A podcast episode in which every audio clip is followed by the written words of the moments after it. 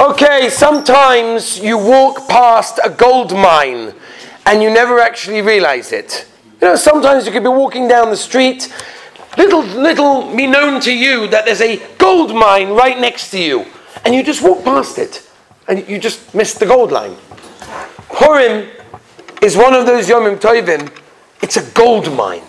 There is so much to be gained by the Gavaldige Hashpah, the Gavaldige Yontif of Purim, that sometimes, more often than not, we walk past it without even realizing and appreciating that we can gain from the Yom, that we can, we can gain from the Yontif.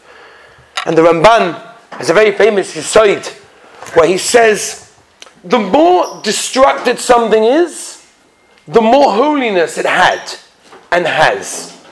And the example for that obviously is the Beis Hamikdash. It's destroyed, but it shows us how holy it is. Purim is often a little bit of a quote unquote destroyed day. It's a day that's difficult. There's, it's busy. There's this mitzvah, there's that mitzvah. People are rolling on the streets. People are doing all sorts of things. Where's the Kedusha? Where's the holiness? The answer is it's hidden within, which is obviously the whole message of the Megillah. I want to start with an incredible Gemara, a Gemara that we're familiar with. And the Gemara tells us in Megillah, Mevatlin Talmud Torah Lishmoya Mikra Megillah. Very, very interesting statement. And I will ask you the question why is it specifically over here by the mitzvah of Megillah that Chazal tell us, close your Gemara, it's, I know it's difficult. You're in the middle of the Rashba, you're in the middle of the Tosfos, in the middle of the Biskarov. It's not easy to close it. Close it, go listen to the Megillah. I, I don't understand what that means. Why doesn't it say the same thing about shaking a lulav? Mavatlin Talmud Torah to shake a lulav. What about matzah on Pesach? You don't, you don't have to mevatel Torah. Mevatel Talmud Torah to eat the matzah. Every mitzvah you have to be mevatel Torah. So this is another one of the mitzvahs. Over here, mevatel Talmud Torah. Okay, so we could say answers that it may be it's be'etzem Torah. Uh, but we have to understand on a deeper level exactly what is Chazal telling us. What's the message? What is the message that we have to mevatel Torah in order to listen to the Megillah, which it doesn't say, as far as I'm aware, in any other mitzvah that we know of. And I want to bring in one of the other mitzvahs hayom, fascinating mitzvah. A mitzvah that, for some reason, nobody looks for colors. Everybody wants the most machmeshita. Very unusual to find such a thing. But you find it over here, and that's the mitzvah of getting drunk. It's an unbelievable thing. It's an unbelievable mitzvah. It's an incredible mitzvah, right? We all know we're, familiar with the Gemara Megillah Daf Zayin, Chayiv Inish Lebsumah B'Puri Ad Yoda, Ben Baruch Mordechai, and or Haman. Okay, we're familiar with the Gemara. The Gemara straight away, what does the Gemara say? Famous story, Rabbi and Reb Zera. What's the Maisa? That Reb Zera invited Rabbi to the Purim Suda, and it became, without going into all the details, the Maharsha over there, he killed him, whatever that means, and then the next morning he brought him back, here, Samesim, he brought him back to life. And the next year he comes and says, um, would you like to join my Purim Suda this year? no, no, no. That's last year I just about made it. No, I'm not coming. So there's an obvious question which we discussed a little bit al pi alocha.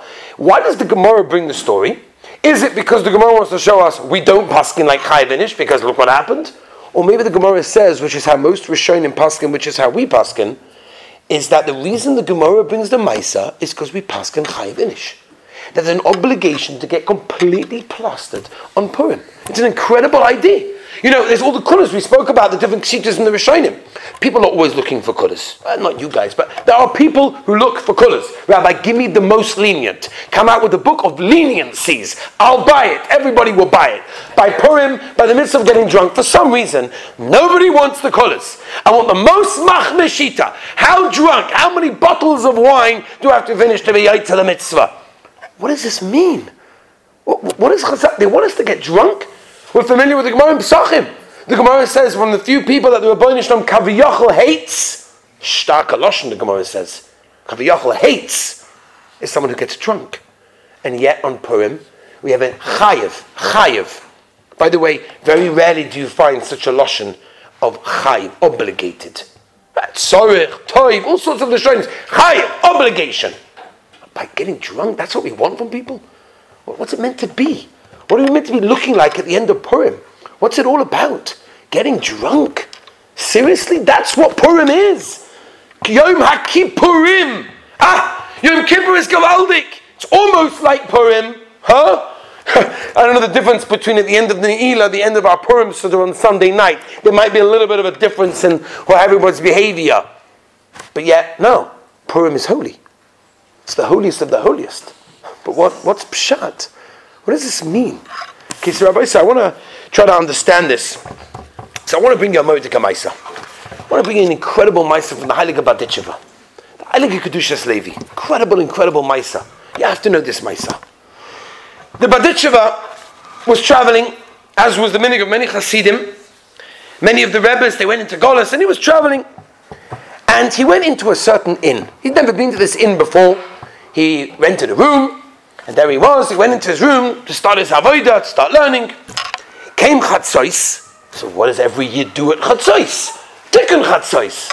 So the Baditchev of the Rebbe starts doing Tikkun Chatzos. He doesn't just say the words, right? You can understand. The Rebbe gets involved, and he's mamish, mamish in it.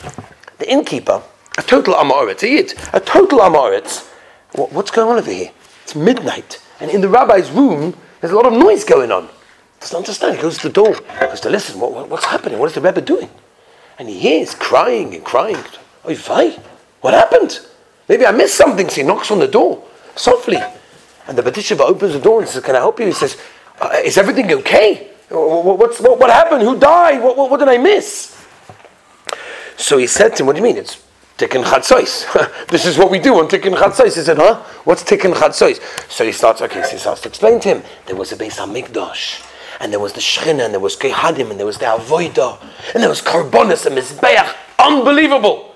And then the Rabbi Shalom took away our Beis HaMikdash. The Rabbi Shalom destroyed the Beis HaMikdash. The Rabbi Shalom took away the Shechina, and the way the Badicheva was explaining it. This innkeeper, this pure Amorit, started to cry. The, the, the, emotions that were building up over there from hearing the Kedushas Levi talking about the Churban Beis HaMikdash, Pasha started to cry. He's crying and crying, and he got so emotionally involved that the Badicheva was worried that maybe he's going to have a heart attack, maybe he's going to die. He's he looks ice mensch, he looks gefährlich. She said to him, "Don't worry." Chazal tell us that the Rabbeinu Shalom did this for our good. As Chazal tell us, the Rabbeinu Shalom took away the Beis Hamikdash, Kaviyachol, to take out the anger on Eitzim V'Avonim, on stones and on bricks and on wood, instead of taking it out on us. So really, it was for our good, because otherwise the Rebbeinu would have destroyed us. So really it was for our own good. And the case was starting to start, started to smile, started to see, oh, okay, it's for our good. And they started to talk more and more and more until they got so excited, they started to dance. They were dancing, an incredible thing, unbelievable thing. A guy walks in, he sees the door open, he sees the Badicheva dancing away, crying with his eyes all wet, dancing with, the, with, with this innkeeper. What is going on? And the innkeeper says, Don't you know? The base of Hamikdash was destroyed. Said the Badicheva, this is Purim. This is Purim. Purim looks terrible. The story in the Megillah, everything that went on. Oy vay, what's going to be? What's going to happen this way, that way? She, she's inviting Achashverosh. It looks gefährlich. The Gzeron, Klal Yisrael. looks terrible. But it was for our good. Every little piece in the Megillah was for our good, was for our benefit. We saw it afterwards when you look at the whole story. But that's what it is. So the Baditshev and Kedushas Levi writes that the whole Yisoid of the Megillah, the whole Yisoid of Purim, if it would sum up the Yontav of Purim, it was to take the tsuris, to take the hardships, and see that they're really for our good. That's what it's all about. That's what Purim is. Tell you a Mordecai also. Another one. I think this happened with the Tosher Rebbe. There was a Yid, never he went through a lot of situations, had no money, no parnasa, making a chasna for his daughter, doesn't know where to turn to. He comes to what I think to remember is the Tosher Rebbe. And he's waiting online with all the Hasidim online to see the Rebbe. And the Rebbe in the corner of his eye sees him and thinks to himself, Oy vay, what's he here for? Probably wants money. I don't have anything. I'm wiped out. I have nothing. I've got nothing to give him. What am I going to do when this guy comes to me on his turn and asks me for money? I've got nothing to give him. So the Rebbe sees that right at the back of the line, this very wealthy fellow, ah, a wealthy guy. He's probably coming to give me a pidyon. He's probably coming to give me a sachgelt. I'll tell you what.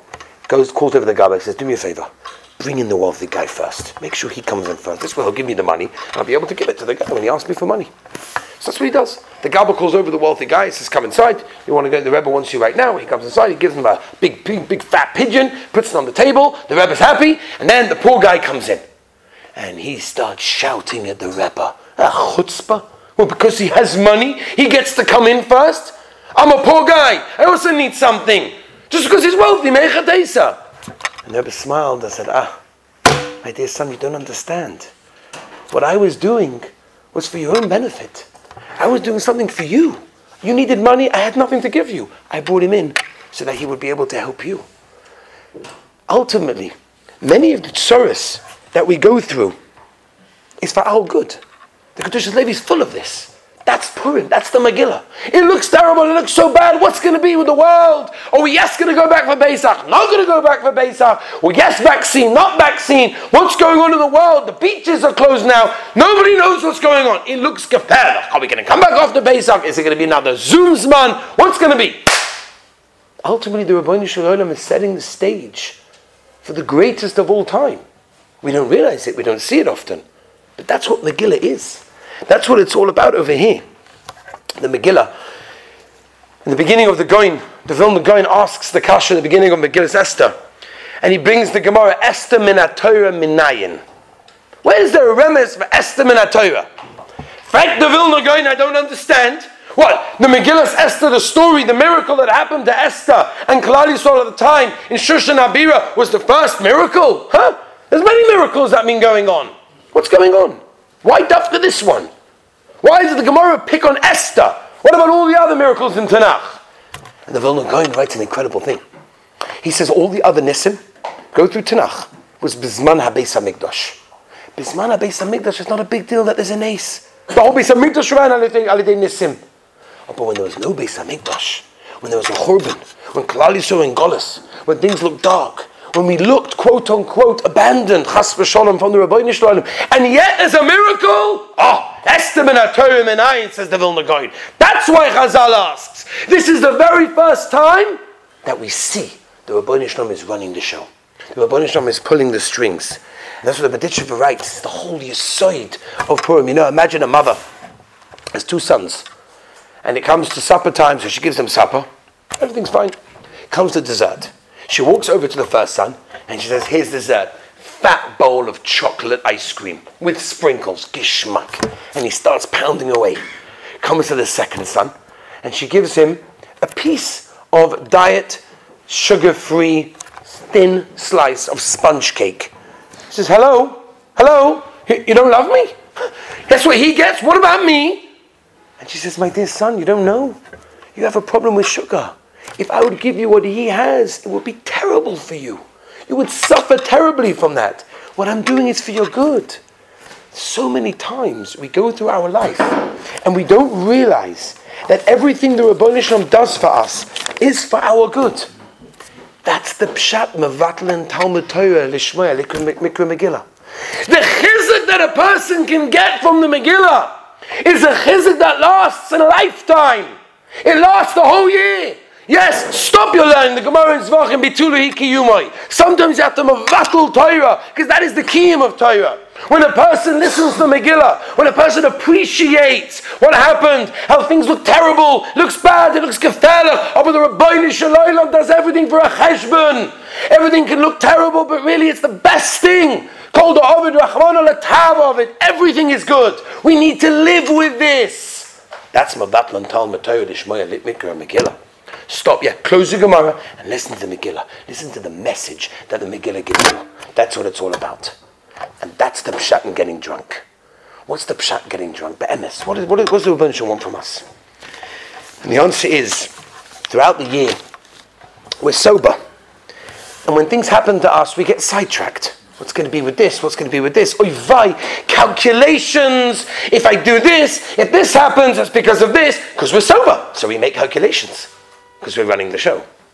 When you get drunk, you don't run the show anymore. When you get drunk, you're totally hefka. You're totally in other people's hands. People are carrying you, people are schlepping you, people are giving you water, people are helping you because you're not making your own calculations. It's not about you. Once during the year, we take off all the outer shells of all our calculations of how the Rebbeinu runs the world and what this looks like and this is good and this is bad, all our personal calculations. And we put them only to the Rebbeinu Shalom. We realize and we recognize that on Purim, when you get slammed and you get totally drunk, you know what that means? You're giving yourself to the Rebbeinu Shalom. Rebbeinu Shalom, I'm not my own person. I'm just going to go. I'm going to talk. I'm going to say. I'm going. Just I just do it. No, no, no one thinks when you're drunk. You don't think. You don't think. Hold on a second. If I say that, then that, you don't do that. You, you just say. You just go. You just do. That's how we should be living the whole year. But we can't. So once a year, once a year, the Rebbeinu Shalom says, get completely drunk, get smashed, because then you're giving yourself up to the Rebbeinu Shalom. That's what getting drunk is all about. That's how it's meant to be done. If you're not doing it in that oath, then don't do it. But if you're doing it for that reason, and that's where you're holding, it's the most beautiful thing. It's the highest level that a person can reach, higher than Yom Kippur. Because it's just you and the Rebbeinu Shalom. Like what Malka Biederman said so beautifully. You're not allowed to drink and then drive. You can't drink and drive. Why? Because often during the year we think we're in the driving seat. We're calling the shots. We're driving. We've got the steering wheel. We're the one. When you drink, don't drive. Because when you drink, you're not in the driving seat. You're giving it up to the Rebbeinu Shalom. That's what Purim is. That's the aside of getting drunk. That's the aside of, of listening to the Megillah. And Be'ez Hashem, if we make these mitzvahs properly, it will give us the most tremendous chizuk that we can ever have. Be'ez Hashem, we should all be zoicha to make this gewaldige mitzvahs and get the gewaldige hashpos from the wonderful Yom.